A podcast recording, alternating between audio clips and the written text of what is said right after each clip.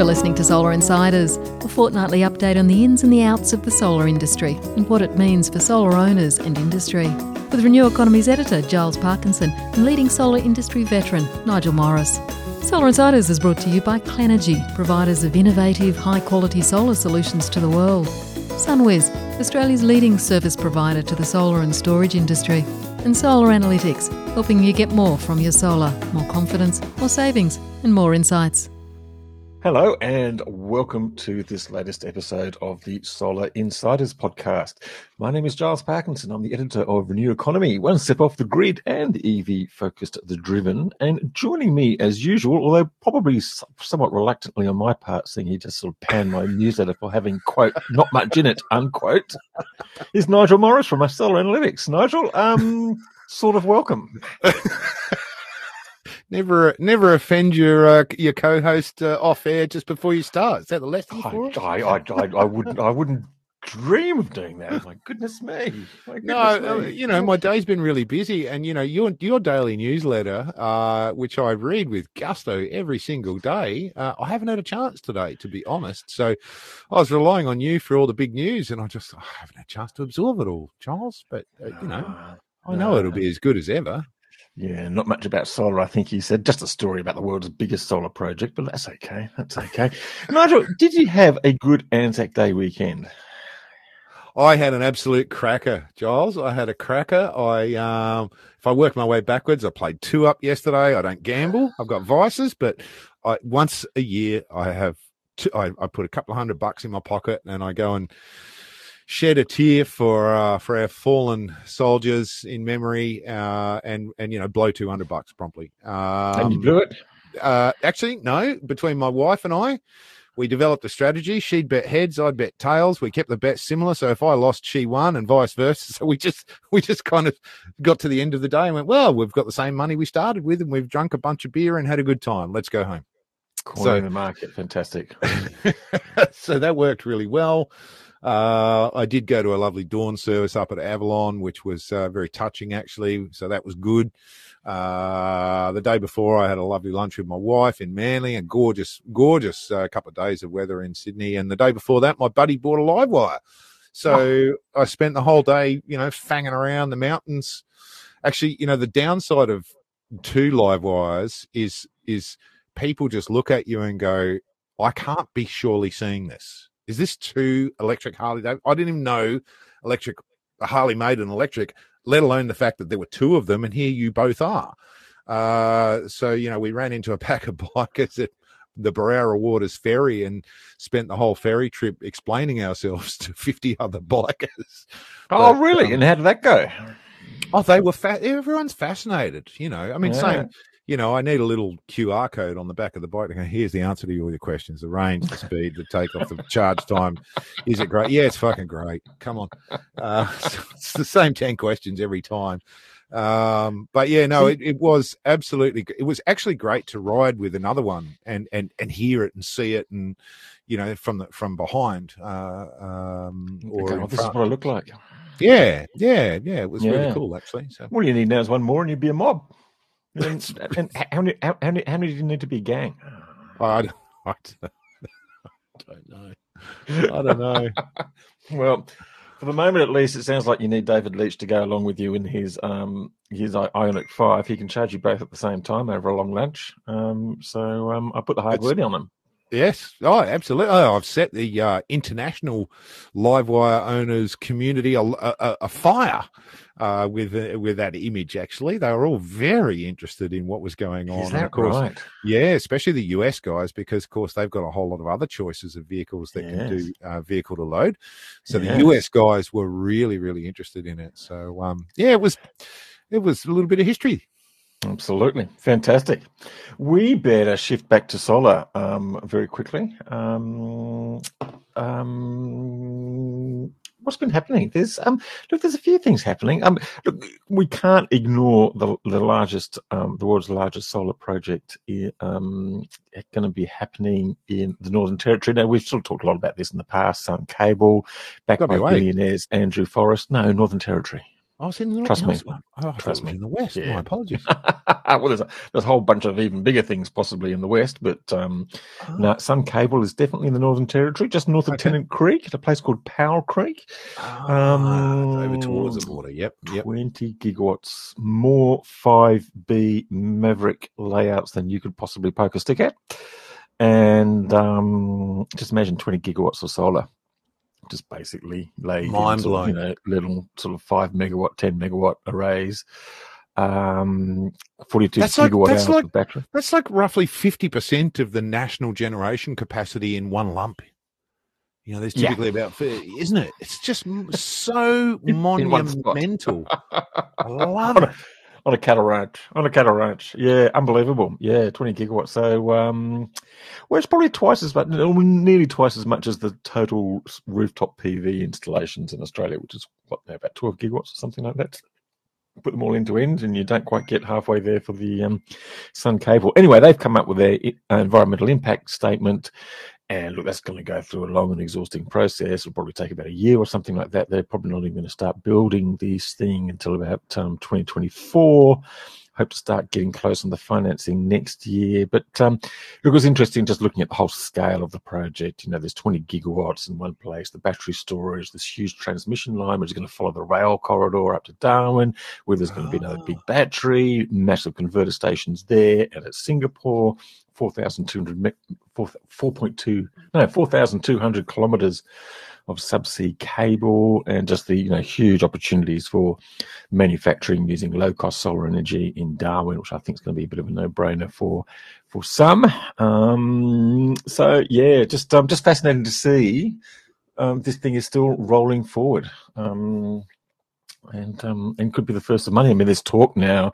Um, you remember the old Desertec um, um, proposals way back about a decade ago? Came up around about the Copenhagen Climate Conference. The idea that you'd have these massive solar arrays in North Yes. Africa um, and sort of big cables going off to Europe and stuff like that. And that sort of died in the ass a bit, partly because of the um, um, you know, that um, all the revolutions that are happening in Northern Africa and the region was considered to be quite unstable. And so, yeah, that with all the co- added complexities and the costs, because these things are incredibly complex, um, that kind of fell by the wayside. But at least parts of it or similar sort of things are now being restored. So they're talking about this massive uh, solar project in Morocco and maybe one in Algeria with lines going up to UK or other parts of Europe. So it's all coming back now. Everyone's starting to see that there's, you know, huge arrays of low cost solar because, you know, that that much of solar, presumably you're going to get quite a low cost of energy, um, as long as you can get all the other little bits together.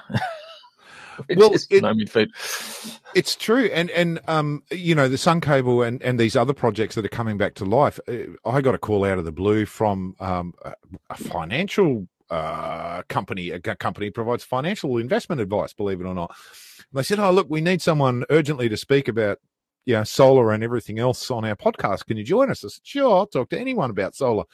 Um, and we had a big, long, wide ranging conversation, but it was fascinating because what they talked about, what they'd done is done the numbers on the gas price impacts because of what's going on in Russia and the Ukraine and how that's totally changed everything. Totally changed it. it yeah, gas is now the most expensive form of energy uh, in Europe, and um, so the whole conversation, of, uh, an hour-long live podcast and video cast, actually, um, and the whole conversation was around well look we can see that large scale solar is the lowest and even large scale solar with storage is cheaper than gas at 30 bucks and uh, gas is heading way north of 30 bucks and you know I, I- I chatted to someone the other day who'd just come back from the uk talking about energy being you know 60 or 70 cents a kilowatt hour in in the uk now which is extraordinary um, so the dynamics in Europe are really, really changing because of this gas stuff. So yeah, it's it is going to change that whole uh, large scale stuff uh, dramatically. Well, that's right. They're not going to be taking Russian gas for much longer, and there's no cheap gas to be found anywhere else. So the economics of solar, whatever they cost at that particular scale, and with that amount of cabling and everything like that, um, are going to be um, going to be looking good. So um, pretty interesting. Um, and just a couple of other things that happened sort of corporate wise. Um, Quinbrook, which is a um, an energy investment company that we don't hear that much about in Australia. They sort of mostly dabbled in sort of gas projects up till now. Um, um, but they actually got this offshoot. Um, just trying to think of the name of it now. Um, in the US, anyway. But let's look, it's a Quinbrook company building a massive. It's going to be the biggest battery, solar and battery storage in the US. It's going to be built in Nevada. It's called the Gemini Project. Six hundred and something megawatts of solar, one thousand four hundred and sixty-one, which sounds very precise, megawatt hours of battery storage. I just got financing for that, which is about $2 billion worth. So that's a pretty interesting deal for an Australian company doing big things in the US. And there's been a bit of movement in the home scene as well. Um, Elliott Green Partners, which owned the Nevertire, Susan River, and Childers solar farm, and also bought the Hayman and Daydream solar farm a while ago. Um, no, sorry. Elliott Green Partners just sold those three solar farms, Susan River, Childers, and Nevertire, to now who do they um igneos right igneos which is part of what's um first sentier which is part of colonial first state management. So one of the big australian funds managers getting quite big in renewables. They've created this new subsidiary called atmos which owns those three solar farms plus the two they bought last year daydream and hayman plus come some of the wind farms they bought from john laing a uk infrastructure investor cherry tree kiata and minority stakes in the Hornsdale project. So they now reckon they're the fourth biggest renewable energy player in Australia as far as wow. operating assets go. So a lot of movement. And, and just to sort of continue this, um, all quite unscripted, as you can probably tell by now.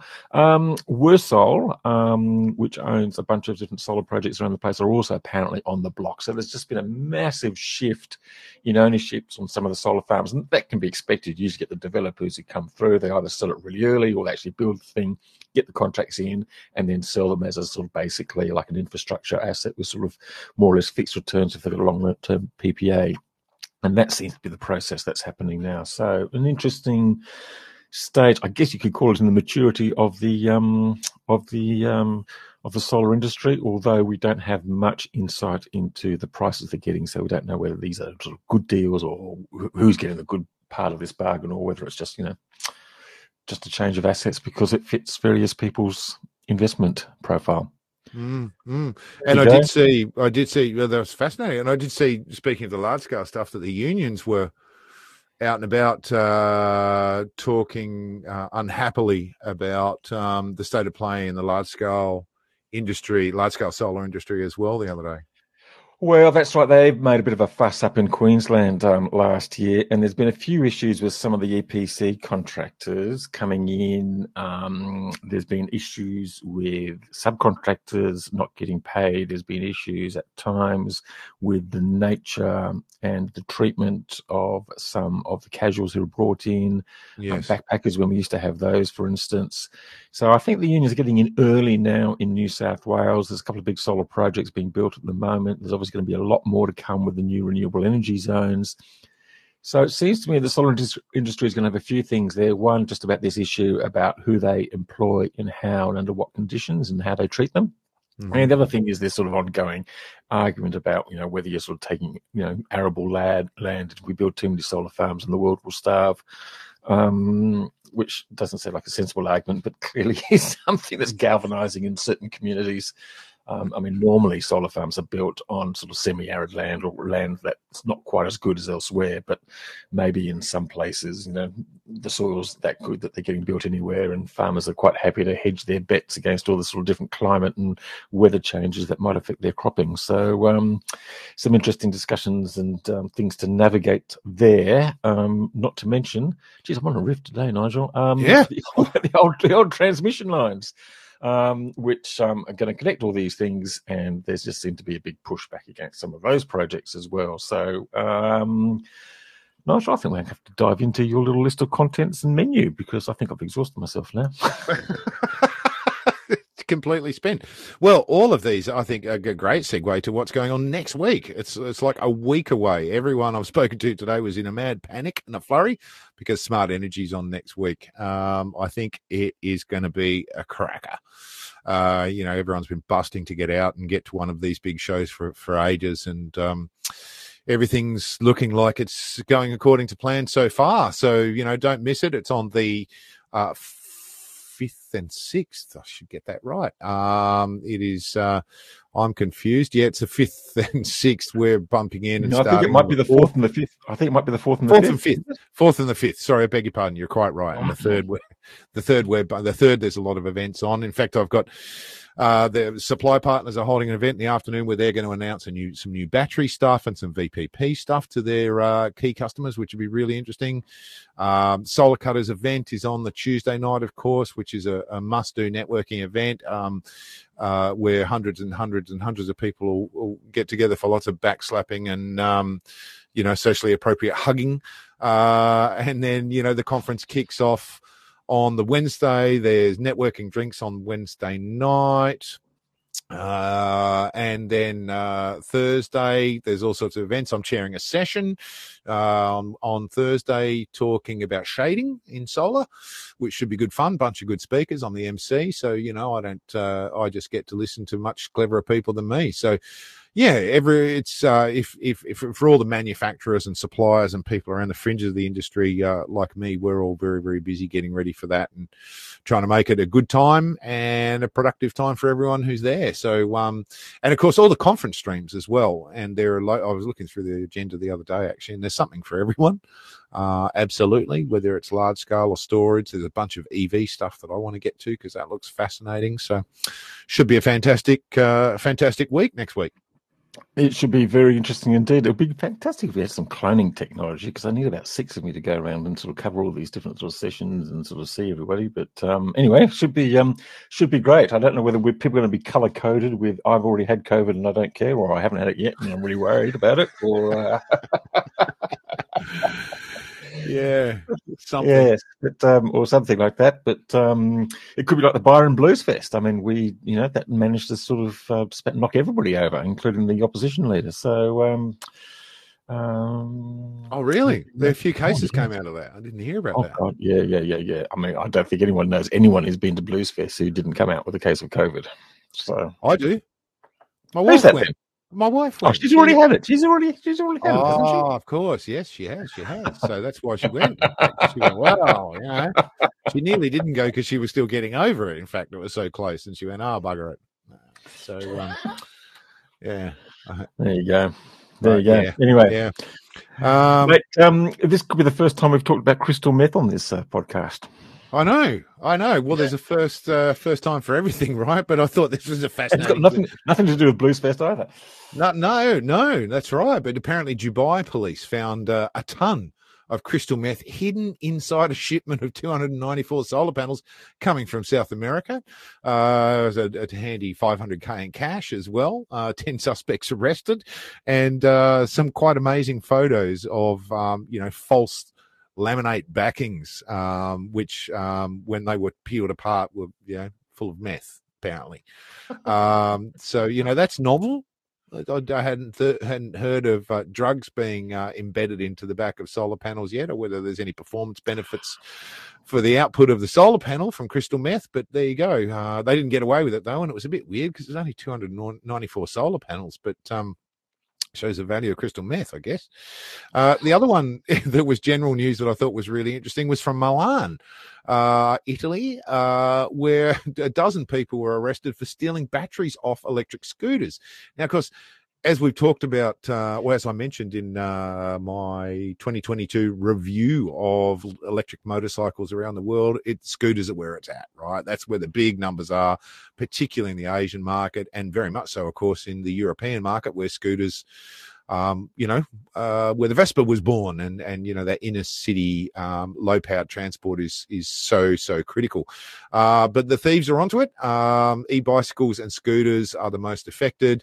Um, interestingly, what they've sort of determined out of this is that you know what they have to do, of course, is dismantle the cells to sell them on the black market or recondition them to you know sell them to unsuspecting buyers who are looking for a replacement battery. But uh, most of the batteries that are out there have uh, pretty extensive coding and software interfaces. That it means that it's it's actually not very easy to just pull a battery apart and make it, you know, repurpose it. Um, so it necessitates a highly advanced and well equipped criminal organization with the skills and the know how to get beyond these protective measures.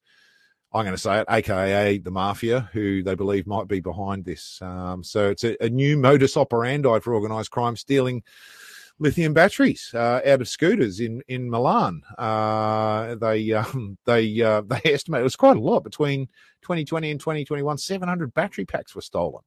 Um, and one of the uh, one of the big uh, scooter sharing companies, Cityscoot from Milan, um, uh, started reporting a very high incidence of battery thefts. They they had 600 missing batteries in total, worth about half a million euros. So yeah, um, you know, I'd like to see him steal my 100 kilo Livewire battery. I guess that's one upside of owning a Harley Livewire is they're not going to easily walk away with my battery. Is it 100 kilos, your battery? It is 100 kilos. Bloody hell. That's a big yeah. battery. It is a big battery. It is a, it's a bloody big battery. That's why it goes like stink, mate. As we ponder this, I think we should take a message from one of our sponsors. SunWiz are Australia's leading service provider to the solar and storage industry. SunWiz now offers a unique business wide solution for solar retailers. Differentiate and automate your business with a tailored implementation that builds referrals. Visit sunwiz.com.au forward slash accelerate and discover how you can boost your profits while working less.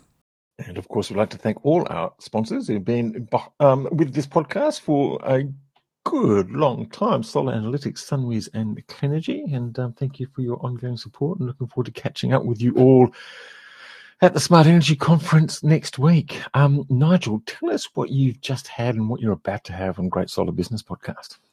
Well, I'm going to jump to the latter first because it's a good plug for Clenergy. Uh, Clenergy were uh, Sean Guzzi, a lovely fellow uh, from Clenergy, was interviewed on another podcast, another solar podcast called Another Solar Podcast, uh, just another solar podcast, uh, just recently actually. And um, so next week I'm going to do a live recording uh, at the Smart Energy event with Luke Beattie and Carl Jensen from Just Another Solar Podcast. I was trying to work out what to do at the show, and I went, well, I'll interview them and they can interview me.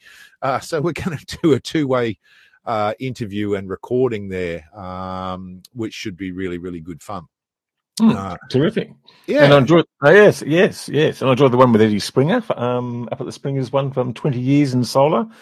Um, um, lots of great feedback. Yeah, lots of great feedback on that one. In fact, I even got a message from uh, from Eddie's dad, Brian, who uh, who I was dealing with, gosh, twenty something years ago when uh, when we first started out. Who got a mention in the podcast? So yeah, terrific. If you haven't listened to that, Eddie gave away some really good tips. Actually, it was really really interesting to hear. You know how to survive twenty years in solar as a solar business. So if you haven't had a listen, tune mm. into Great Solar Business.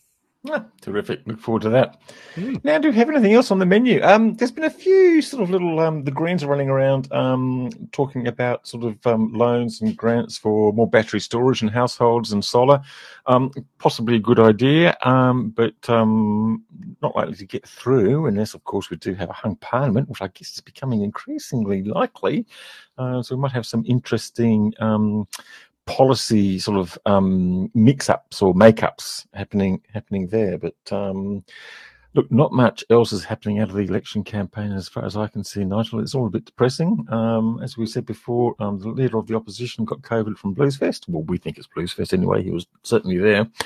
Um, their energy and climate spokesman Chris Bowen has had COVID and is probably about to start making appearances this this week and um, the coalition government won't even mention wind and solar in anything that they talk about, although they seem to be um, pretty happy to promote whatever clean hydrogen is, but seems to be mostly a disguise for carbon capture and storage.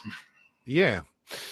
Yeah, no, I couldn't agree more. Although, you know, as we've seen in the past, Giles, even when some of the minor parties or, or, or parties who aren't in power start throwing out program ideas or subsidy ideas, and we've seen this over and over again, um, you never know what might happen because it stimulates people to go, well, do we need a counter to that? Should we throw a rebate program or two out into the wind and see what happens? Which is, in fact, exactly what happened in New South Wales when we ended up with a 60 cent gross feed in tariff all those years ago, which was, you know, cobbled together at the last minute as a response to an opposition policy that was announced. So, you know, good on the Greens. Uh, I had a quick look through their policy um, today, their policy statements today, and, you know, I'm with you. You know, they're, they're clearly not going to take power, although, you know, good luck to everyone.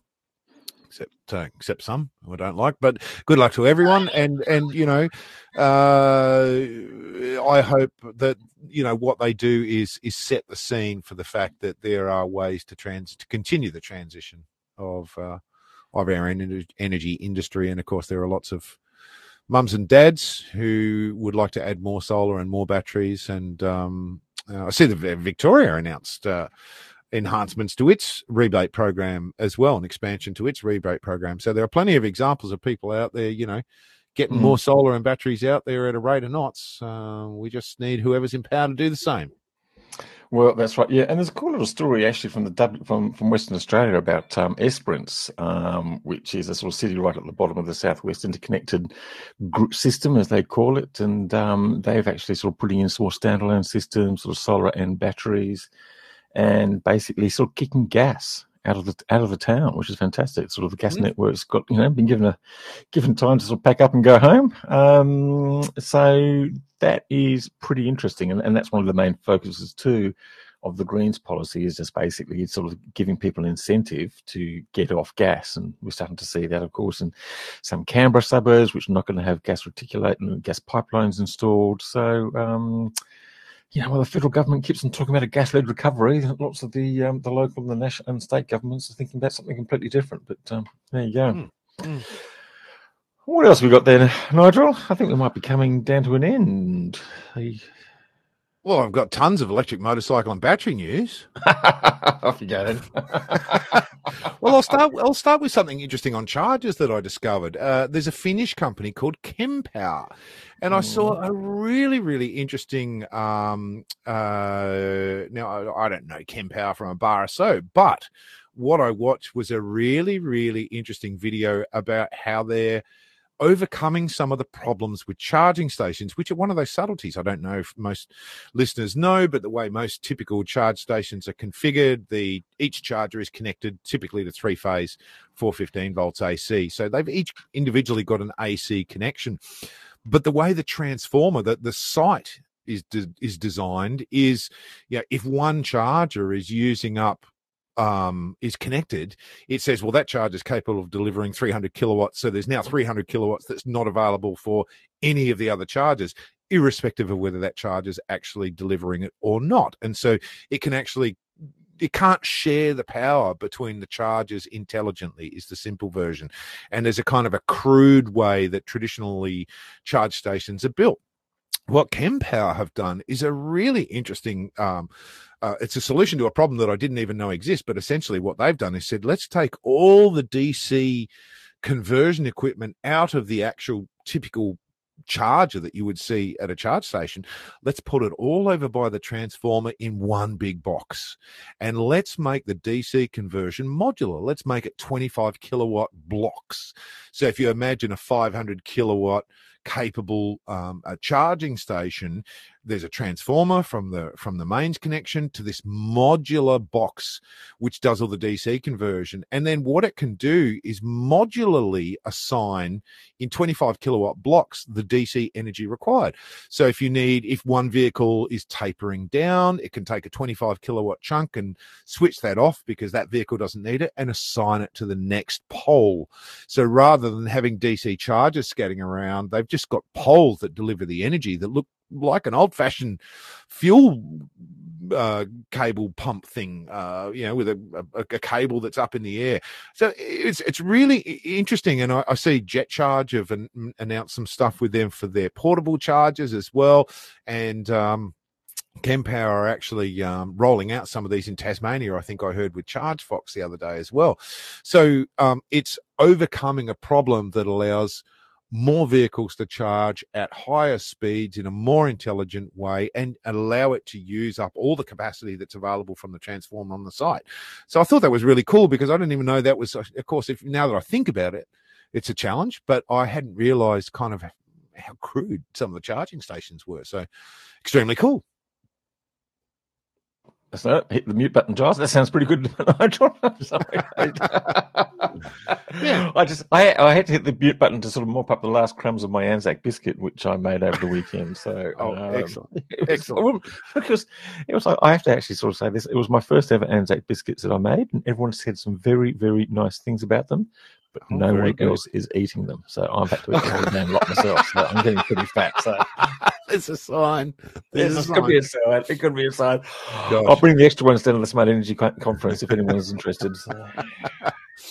Uh, two other quick things that I won't go on too long, but uh, some wonderful videos being released by Ducati of their new Moto e bike as well, the Ducati V21L is typically gorgeous. It's just absolutely stunning looking machine. Um, and of course, when they launch ready for 2023 race season, it, has got to launch with more power and speed than Energica have achieved over their very successful stint um, running the single bike uh, series, single manufacturer series.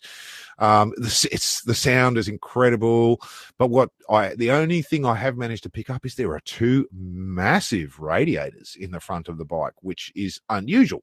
You don't usually see them in an electric bike, and even in the Energicas. So, um, which were running some very sophisticated cooling systems. So, it would appear um, that um, the Ducati V21L is potentially going for active cooling system on the battery pack, uh, as well as the rest of the electronics and uh, motor system, of course.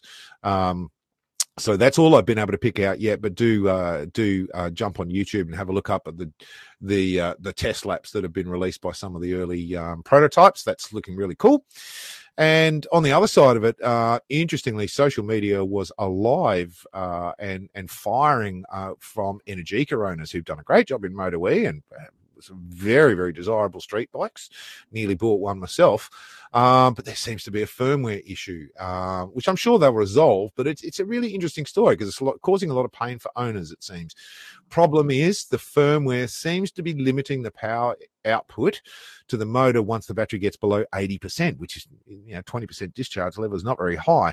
And so what a lot of owners are reporting is, well, as soon as I get below, you know, as soon as I've used 20%, the power available for me to, you know, launch and have a good time and fang through the hills is being limited really severely which is certainly not an issue on my LiveWire. I, have got full power available down. I haven't gone to 0%, but I've gone down to about 10% with absolutely no difference in the amount of power available to me.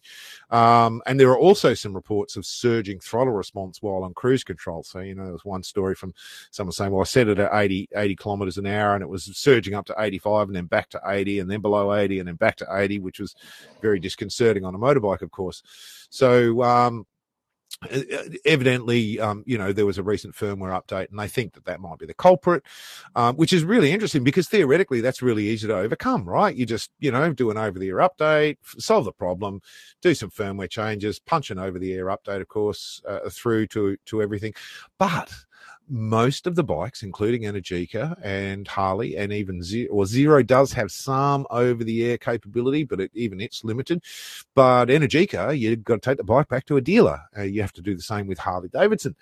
And I talked about this with a Harley dealer, with the Harley sales guy when I was uh, with my buddy picking up his new bike on the weekend. They said, Oh, yeah, Harley has this HD HD Connect thing, a network of connectivity that was going to work across Australia with all the modern Harleys that have connectivity. And my bike actually has a SIM card embedded in it so that it's capable of being connected up to this network, but it's not operational in Australia. So what that really talks about is some of the challenges of you know developing a bike shipping it to all sorts of different countries all sorts of different connectivity and uh, uh, uh, you know cellular networks and all this kind of stuff and you know we haven't got it right yet so yeah a few challenges out there um, with uh, with Energica, but fingers crossed they'll they'll get over over it soon. And uh, fingers crossed, um, the connectivity issue and the ability for electric motorbikes to get over the air updates, just like so many cars do, virtually all cars, um, will come soon. Terrific, terrific. Um, I can't see what's happening on my screen at the moment. I've done something to my screen, Nigel, so I'm sort of flying blind. I don't know where I am. Uh, well, the, the good news is this is a podcast, so as long as we can hear you, it doesn't. We would never know. but I can't. Like, well, see, if I had the mute button on, I wouldn't know where to find it because I've, I've, I've, done something to my computer. Done something, and yeah. um, I don't know. But I, I'm going to start crying for help pretty soon. But um, look, in the meantime, Maybe that's a wrap. Then I think I think we can call that a wrap. We're going to thank you very much, Nigel. Look forward to catching up with you and um, many, and if not all, our listeners um, at the Smart Energy Conference in Sydney next week. Um, thank you, of course, to our sponsors, uh, Clenergy, SunWiz, and Solar Analytics.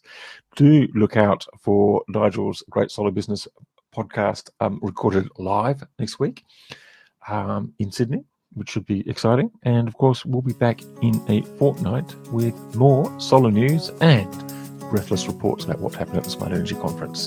Bye for now. Solar Insiders was brought to you by Clenergy, the providers of high quality mounting systems for residential, commercial, and utility scale solar projects. With in house engineering and projects divisions, Clenergy provides a unique edge with its expert advice. Let Clenergy find the right framework for any solar application. Solar Insiders was also brought to you by SunWiz, Australia's leading service provider for the solar and storage industry. Offering a unique business wide solution for solar retailers, SunWiz will help you differentiate and automate your business with a tailored implementation. Visit sunwiz.com.au forward slash accelerate and discover how you can boost your profits while working less. Solar Insiders was also brought to you by Solar Analytics. You can now offer solar analytics from just $40 per year by connecting it directly to Fronius and SunGrow inverters. No additional hardware is required, just extra value. Solar Analytics, it's different. Learn more at solaranalytics.com.au.